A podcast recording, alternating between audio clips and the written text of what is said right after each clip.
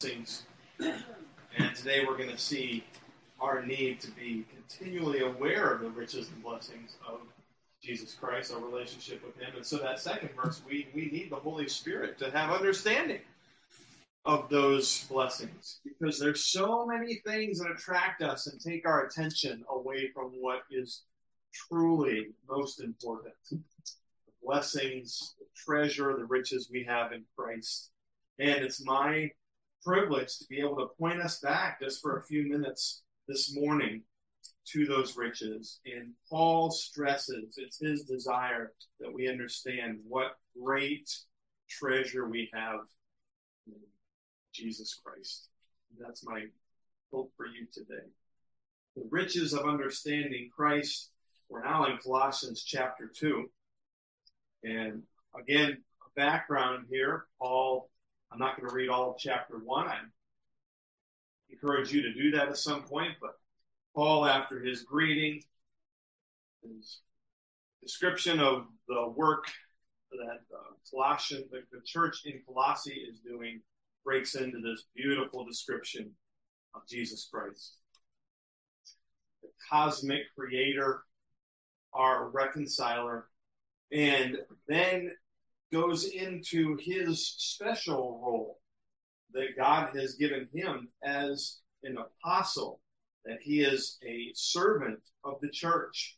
He is the housekeeper, the house uh, manager for God, and he's God for Jesus Christ. And Jesus has given him all the wealth of things to be able to minister to the body, including teaching of Christ, that he's able to reveal. And the mystery that Paul so elegantly desires to reveal to us. That is our relationship with Jesus Christ and all that that entails through reconciliation with God because of the sacrifice, the shed blood of Jesus Christ.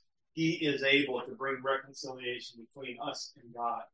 And we have that relationship then uh, that we receive all of these blessings from. Because as we're going to see a little bit more today, and as we continue through Colossians, there are folks that have gone into the midst of these believers and are trying to distract them with other things away from depending solely on Christ and taking their pleasure from Christ, putting it to other things. And so he's warning them to be careful. So, Paul continues to describe his ministry to them. Let's go, jump back to um, chapter 1, verse 28. Him we proclaim, warning everyone and teaching everyone with all wisdom, that we may present everyone mature in Christ. For this I toil, struggling with all his energy, not Paul's own energy, but God's power, that he powerfully works within me. Paul says, I do everything I can to help people introduce them to Christ and then help them understand their relationship with Christ. The mystery that I get as Paul able now to reveal to you and to see people grow. This is my heartbeat. This is my desire. This is what makes me tick. But I can't do it without God working powerfully within me that cooperation, almost mysterious, hard to understand. We give our all, and God empowers us to do it. We didn't have His power, we couldn't do anything at all. Paul recognizes that. He continues to describe the struggle now as we get into verse one. He's talked about the temp or the um the suffering that he has gone through. Remember, he's in prison now in Rome for preaching Christ and he is suffering in effect on behalf of all of the churches. That he is taking the arrows of the enemy, so to speak, and proclaiming Christ to be a example to them on how to do the same. But he has his struggle, verse 1. we'll read through verse 7. For I want you to know how great a struggle I have for you, and for those at Laodicea, for all who have not seen me face to face that their hearts may be encouraged, being knit together in love, to reach all the riches of full assurance of understanding and the knowledge of God's mystery, which is Christ, in whom are hidden all the treasures of wisdom and knowledge. Lord, thank you for the privilege of being able to study this passage today. Again, let us marvel at the glories and the riches that we have in Christ. And let us put our effort primarily into proclaiming Christ, and into helping others understand the riches of the mystery of their relationship with Christ that they can have through faith in Him. Let that be our heartbeat as it is for Paul. Lord, in this community, let our desire be to see people trust Christ and mature and grow in Him. And let us as a church body understand even more fully as we grow in our relationship with you that all that we have, all that we need comes from Christ. And to revel and glory in that and not get sidetracked by so many other of the world's baubles and trinkets. To look at our treasures in Christ and be satisfied and content. We need your help for that, and we ask for it. For it's in Jesus' name we pray. Amen. Paul's been given, remember, a unique commission for service to Christ that would benefit the entire church, and remember, still benefits the church today. We're the beneficiaries of Paul's ministry as we read and as the Holy Spirit gives us understanding. And he had the privilege to reveal to the church the full blessings of their relationship with God, with Christ in particular. And part of that was then, as he's doing with these Colossi believers, is to warn the churches of false teaching and those types of things that would distract them from the truths of serving Christ and the truths of the gospel. It seems there were false teachers and teachings that were somehow distracting believers away from Jesus as the superior, uniquely authentic source of spiritual experience. Folks, the only spiritual experience that we need comes only through Jesus Christ. That's it. Nothing else. So Paul, as he's continuing this warning, will now get more specific in his describing his concern with not just the church of Colossae, but three other local churches, one that's not named here, but most likely, as we'll see, is included in this. And he wants them to see don't be distracted. It's through Jesus that we receive all the riches of this glorious mystery. And that's really our problem that we're addressing today is distractions. Folks, I was reminded again this week and continuing to study this passage, there is so much that we have in Christ and so much that we get distracted by. So many other things that we seek after that have become more important to us than our relationship with Christ. We all know that experience. We all know when it happens. Sometimes, well, sometimes we are unaware. And it takes a focus on passages like this to help us to see again. I've been distracted. I've been putting all my efforts into lesser things. I don't have my main focus on growing and learning more about Christ and ministering and giving, serving Him. So let's be reminded this morning the riches of understanding Christ. Understanding Christ provides us encouragement as we see in the first three verses. Where does this encouragement comes from? Through experiencing God's comfort. Back to verse one. For I want you to know how great a struggle I have for you. Now he's still using that language. He's talking about in verse 29, toiling and struggling, all of his energy. And he's reminding, and he, remember as well, let's be, let's be clear here he's been talking about his ministry to the universal church, the church as a whole. Now he's going in laser like and focusing on his particular ministry in this area with the church of Colossae and the struggle that he has for them, but also for some other churches in the area, those at Laodicea, and for all who have not seen me face to face. This seems to be a focus on behalf of the churches in eastern Asia Minor in a valley called the Lycus Valley, and they're included there in that valley three prominent churches the church in Colossae, the church in Laodicea, which seems at some point to have eclipsed the church in Colossae to the point where we have, if you remember in Revelation, a specific message for that church. There's another church as well that's not mentioned here, Hierapolis. Even though it's not mentioned here, it was so entwined with the other two churches in this valley, it's most likely they received this letter as well as they continued. And Paul is making it clear here that he is struggling in ministry toil for them, even though he's never met a majority of them. He knows Epaphras, the man that probably God used to start the church, and he also knows Philemon, as we've been seeing on Wednesday nights, Philemon and his family. But he's not met most of these folks, and yet he still is struggling in ministering for them. Remarkable Paul's commitment that he has such a burden for people that he's never met. And we have that beautiful message from Romans, the book of Romans, that Paul has written. And we're so thankful that he did, but he writes that to a group of people that he had not yet met yet. And yet he still has a burden for them, and he has a burden for these folks as well. It's important for us that, as in regards to our uh, um, capability to pray for people that we've never met, uh, the missionaries that we support and that we pray for. We're praying for their ministries and asking the Lord to help grow their ministries, and yet most of those folks we've never interacted with. But it's important, isn't it? Paul reminds us of that here. He's struggling and toiling.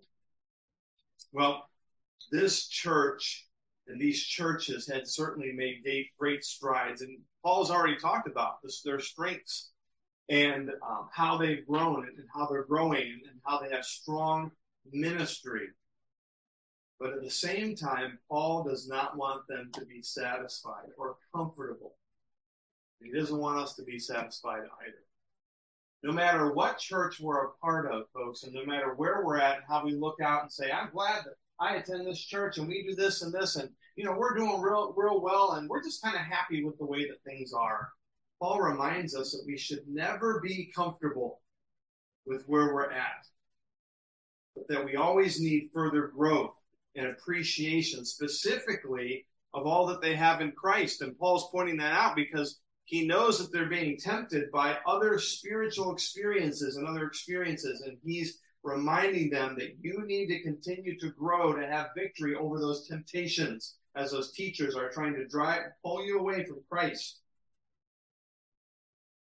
and he reminds them. Now let's let's continue to verse 2 of the riches that we have in Christ, that their hearts, that is the inner man, may be encouraged. And this Greek word for encouraged is uh, really is really helpful, but you kind of miss it by just thinking of the word encourage that some translations uh, choose here.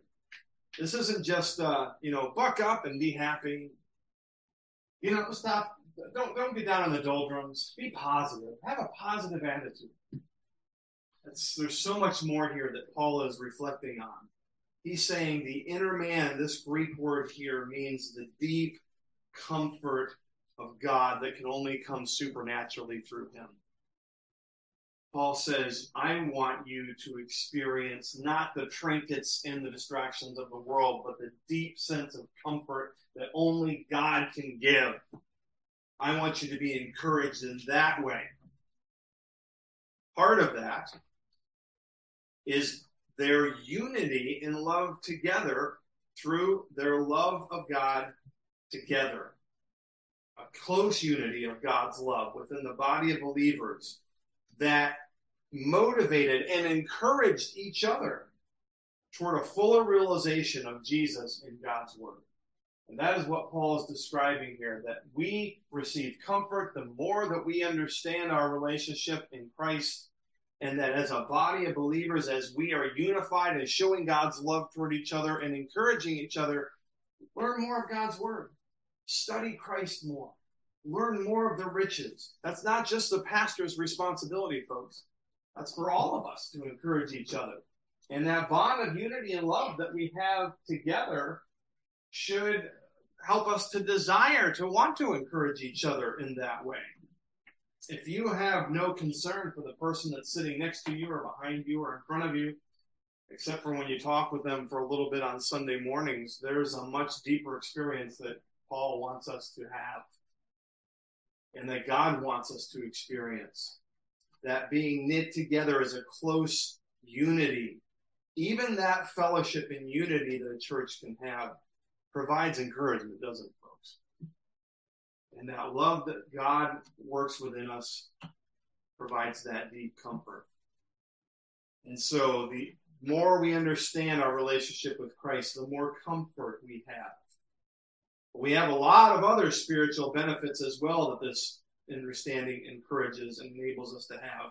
And that's the second part of the verse there. Again, Paul is not satisfied here with a partial or only a limited understanding of God's word for the local church, but he wants us to strive to continue to have supreme, full conviction and confidence of understanding and deeper knowledge of our union, our relationship with Christ. Look again at the second part, and there's so many words and phrases here to tie together and examine that it really behooves us to take time to reach, to experience all the riches of full assurance of understanding and knowledge of God's mystery, which is in Christ. Hasn't Paul already said this? Paul, you're repeating yourself. We, we got the message in chapter one. We don't need a reminder again. No, Paul says, I know your hearts you're you're you're doing well, but you need further growth because you're being distracted by teachings that are calling your hearts in different directions. And so I'm reminding you again a second time to be focused on our relationship with Christ that was a mystery that the people in the Old Testament didn't understand but wanted to. They didn't fully understand the, the, the blessings that we have in Christ.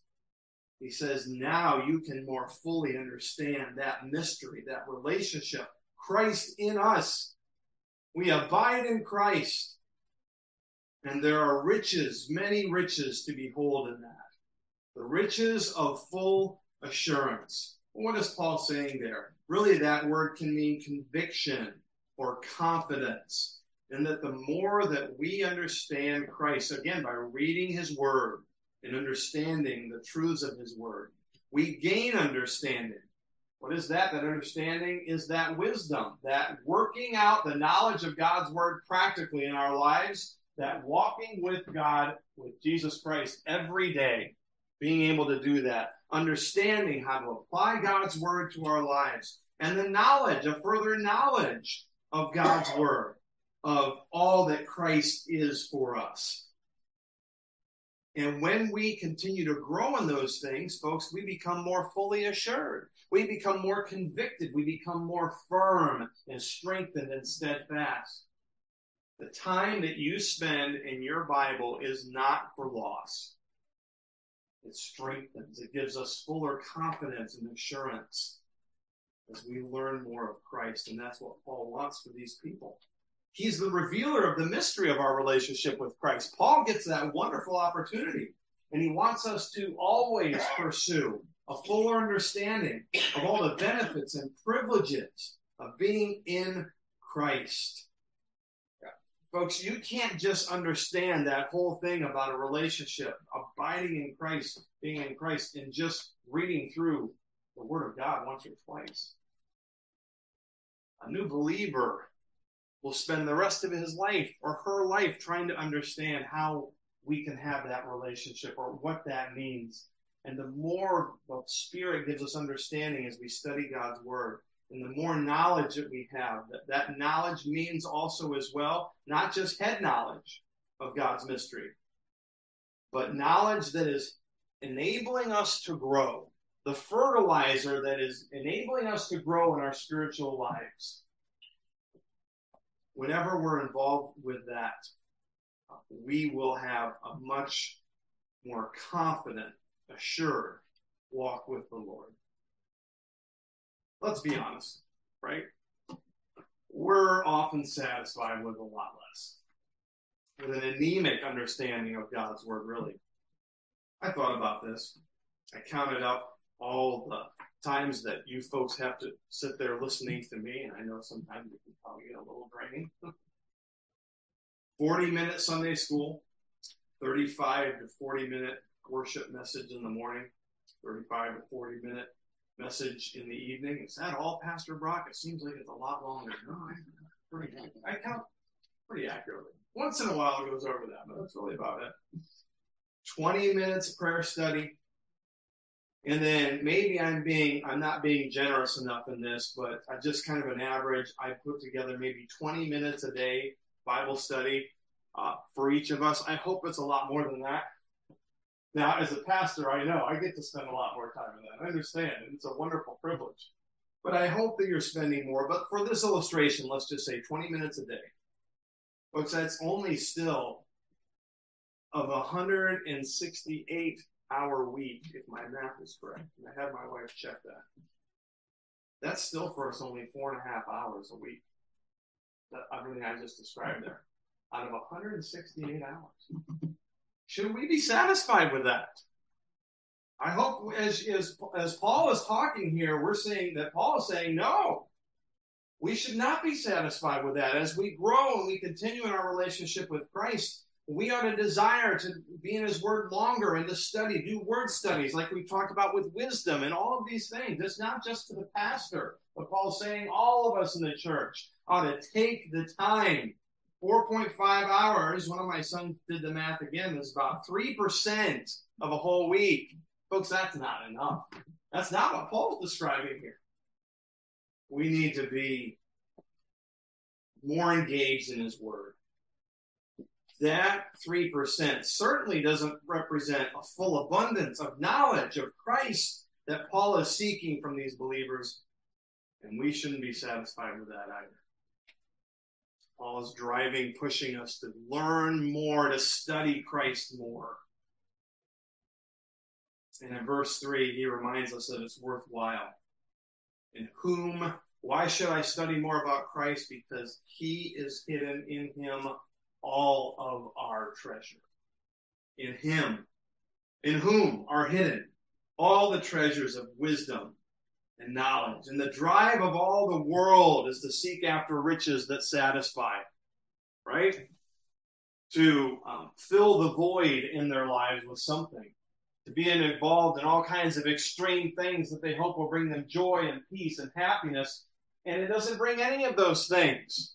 And the very thing that this world rejects, a relationship with Jesus Christ, is the only door to all the treasures of wisdom and knowledge. It's all there, folks. The Bible makes it clear. Paul makes it clear. Through Christ, we have a full storehouse. That was, that's what that word treasures really talks about in the Greek. A full storehouse of meaningful treasure that can be found. These movies that we like to watch about finding hidden treasure is always fun. And the escapades that people go through, and then they find the treasure, and you know, it's like a cave and a room full of gold and all this. And do we ever feel that way about having access to God's Word and finding those treasures within? Wow. Look at what I get in Christ. Look at my relation. Look what Jesus did for me that I can have this reconciliation with God. It's amazing. We ought to be more amazed than what we are. Let's be honest. Paul is calling us to that. We get so distracted by the paltry things of this world and as God's children with a relationship with Christ, folks, we have everything we need, super abundant for us. Well, I can even go through, you know, Paul doesn't give us a list here. But here's my list of things that I was thinking through as I was thinking through God's word and what we're given in these riches. How about the full sacrificial love of Christ? And acceptance in Him. No one else cares for us or feel like everyone else around us has rejected us. We always are accepted in Christ as God's children. How about cleansing of sin? We're not um, held under the conviction. We're, we're not um, under the penalty of sin any longer because we're cleansed, folks. We have a community of believers that we can fellowship and help each other grow. We can freely worship God directly without those Old Testament regulations. We don't have to sacrifice a bull to come in and clean up all that mess afterwards. We have the um, wonderful privilege, direct prayer to our Father, daily guidance and direction from the Spirit, one day a new uncorrupted body and eternal dwelling place with God forever. And you know that's just a few of the riches. You make your own list. No, Paul didn't give us a list here. We'll go back in a minute and see some things that he highlighted. But folks, he knows that we can make our own list and we should be able to do that. We should be, we should not, we should have a better understanding of the riches of what we have in Christ.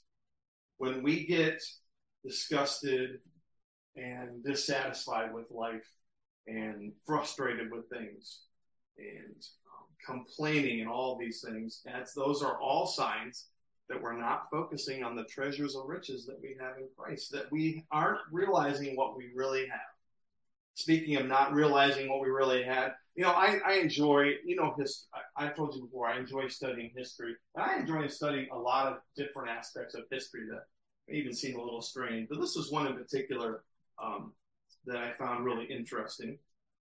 And this involves our country, but it had ramifications really for the whole world. Uh, in the late 1700s, early 1800s, um, on the East Coast and in the Midwest, Pennsylvania, Ohio, that area, there are probably other areas as well. Um, folks became invested in mining for salt. And as they mined for salt in these areas, there was this mysterious oily liquid that nobody knew what to do with. It was rumored to have possible uh, medicinal qualities, but honestly, people just didn't know. It's a strange stuff that comes out of the ground. This is really bizarre there eventually it was discovered. It was it started to become uh, called rock oil, and there was an industry that derived from the words Latin words petra for rock and oleum for oil, and they started to call it petroleum. And as boring and drilling methods evolved to recover more salt brine from ever greater depths, they kept on bumping into this weird petroleum. They called it rock oil.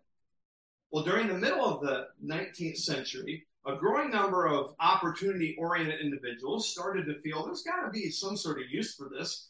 And so they started using it for, like, like I said, for medicine, and then they used it for horse saddles and for horse ailments and all these things. And I don't know if it ever worked right or not. But somebody in the 1850s, I, I, don't have time to go through all the detail, realized that this strange oily substance could actually be used for lighting. Well, that's amazing. So there was a man named Edwin Drake that dug the first crude oil well in Pennsylvania in 1859 and distilled the oil to produce kerosene for lighting.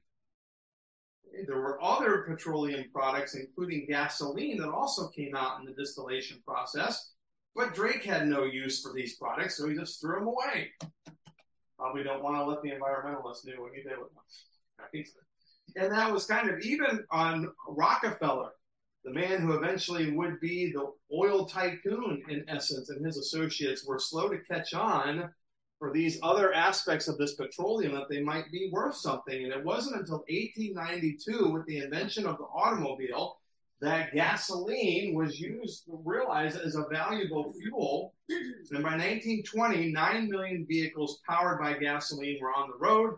Today, gasoline is the fuel for nearly all vehicles in the United States and we even have reserves of oil and, and of gasoline and, and, and, these things to help us. And the point was was that something that is um, a needed part of our society today that we all use on a regular basis. Only a little over 100 years ago, folks, was being thrown away because nobody knew what to do with it. Nobody understood the riches of what they had. Even more so, so many times Christians throw away their time that they could use to study the Word of God and to study Christ, not understanding what they really have. Paul says, don't let that be you. Don't you be that person who throws that opportunity away. Understanding Christ provides many blessings, but it also provides maturity. Look at verses um, 4 through 6. I say this in order that no one may delude you with plausible arguments.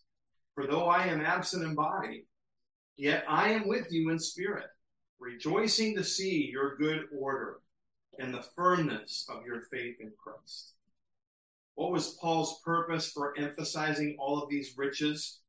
Because there were those, he says, that would delude you, that would deceive you, that literally would attempt to beguile and defraud believers of their riches in Christ. That's what that word means. With plausible arguments, very persuasive and enticing rhetoric to draw people away from full dependence on Christ to lesser spiritual experiences. I thought of some lesser spiritual experiences that we just need to be careful of that are kind of entrenched in our society today. That little thing, and I should say the newspaper, I guess, you know, that's kind of antiquated. But the, that little circle or those little those little weird figures, and it's called something like a horoscope, right? That so many people get involved in and looking and, and are interested in what's my sign and what's this mean and what's this going to mean for my future. They are some of them think it's just a joke, but they're really, if they really take it seriously, they're getting involved in some sort of strange, almost spiritual experience that's apart from Christ. We certainly don't want to spend our time with that kind of. I thought of some other words though that I hear more frequently talked about in even Christian circles, and I just think that people don't really think through or know much. And I'm not saying if you've ever said this that you're doing anything wrong, but it's something to take note of. You ever heard somebody say, I'm having a Zen moment? You hear that more frequently. Well, what does that mean anyway? Well, what they're saying is, I'm having a relaxing, pleasurable, mysterious experience. I'm enjoying life in the moment. I'm fully enjoying it. Okay, well, if that's what you're saying, then I understand. I get, I get that. A relationship with Christ can provide those times as well. But folks, that word Zen actually comes from the vocabulary of Buddhists who are hawking all kinds of spiritual experiences that we don't want a part of. So let's be careful, even in our vocabulary, that we aren't somehow promoting a spiritual experience that's apart from Christ. Here's another one. You hear a lot about yoga, and even a lot of Christians get involved in yoga. And I'm not here. If the only thing you take away from the message today is Pastor Brock talk about yoga, well, then I, I'm failed. That's not my point. But I do hear a lot of people talking about yoga today and some involved with it as a way to even Christians to kind of help them calm down. And even the term yoga was derived from a Hindu word, yuj, meaning to unite. The union of the individual self with the supreme self. Yoga means controlling the modifications of the mind, and it has connections that was begun through Hinduism. Another religion with spiritual experiences that are promoted apart from Christ. You see how these things can slip into our thinking in our minds without even realizing it? We don't want to promote those things. One more thing I think will be even more applicable here, folks. Did you notice it's election season? How many signs can one person put up on a particular plot of road? It's quite fascinating, actually. It's like, there any more ground space for one more sign, you know, because they're all plugged in there and you can't even read half of them because they're so, we're plagued by these things. And they're all people, for the most part, that say, trust me, depend on me, and I'll get done for you what you need to get done. Now we need to do our part and we need to pray and we need to pray that the Lord will bless us with people that follow after his principles and that are voted into office to maybe help clean up the mess that our country is today. I understand that. But folks, none of us as believers should be depending upon any person that we're electing. Our dependence is in Christ. And if some of these folks, some of these leaders that get elected, um, stumble onto the truths of God's word and try to follow the principles or are believers and are trying to promote the principles of God's word, great. But I'm not dependent on them, and you shouldn't be either. And anyone that tries to get you to depend upon them and takes your focus off of what we have in Christ is someone that we shouldn't follow. All of these things. Paul knows that even though he can't be with them, verse 5, he's absent in body, that he is with them in spirit. What does that mean? That he's like some sort of ghost and he visits them every so often, out of body experience. Well, no, it's very practical. Uh, Paul is with them through the teachings of this letter that he's sending to them in the spirit of truth. The Holy Spirit will work and his spirit is is in, captured in his thoughts and his thinking about Christ in these words, and he literally is sending this to remind them of the right way to walk. And it's also another way to kind of quietly remind them that he has God given authority to expect that they're going to listen to this warning. Paul saying, I may not be with you in body, but I'm with you in spirit. So you still have the obligation to respond and to obey, to be careful, to make sure that your sustenance and your dependence is in Christ alone. At the same time, as he gives that warning, Paul is still rejoicing in their ministry discipline, their good order, and firmness of your faith in Christ, the strength of faith in Christ. And as he sees the Holy Spirit doing these things, he's encouraged. It assures him they will remain faithful. God will give them grace to see through the lies of these distractions, and he will keep them firm and faithful to the end. Because in the end, folks, how can you not be faithful when you see all of these riches that we have in Christ. Let me count up some that Paul has just mentioned in just a few words. Deep comfort of God, unity of believers in love, assurance or confidence, deep experience of wisdom and knowledge of spiritual truths, firm faith, stable Christian growth, and gratitude.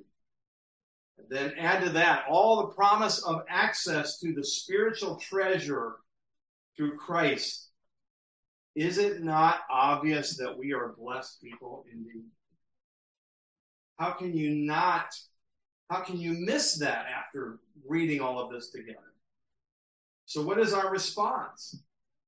To learn more, to apply more, to, to submit to the Spirit's work in our lives. Let Him work that growth in us growth in Jesus is worth the commitment, folks. It's worth the toil. It's worth the struggle, as Paul says. Because a reminder of how much we have in Christ will bring a deeper comfort than anything else can. Even facing death itself, when I think of what I have in Christ,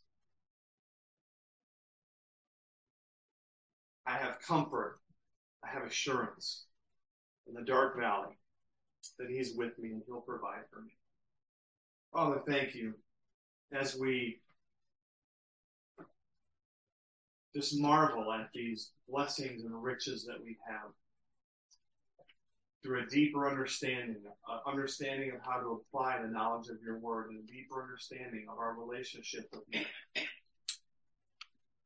All that we receive, let then it flow out of us in gratitude and appreciation and faithful servants, committed servants and even the sacrifice Sunday as we give, Lord, and as we are about ready to rejoice and celebrate uh, the work that you've done in our hearts and the amount, whatever it is, that we'll announce here together. All of this represents a work that you're doing in our hearts and is one of the many riches that we have in Christ.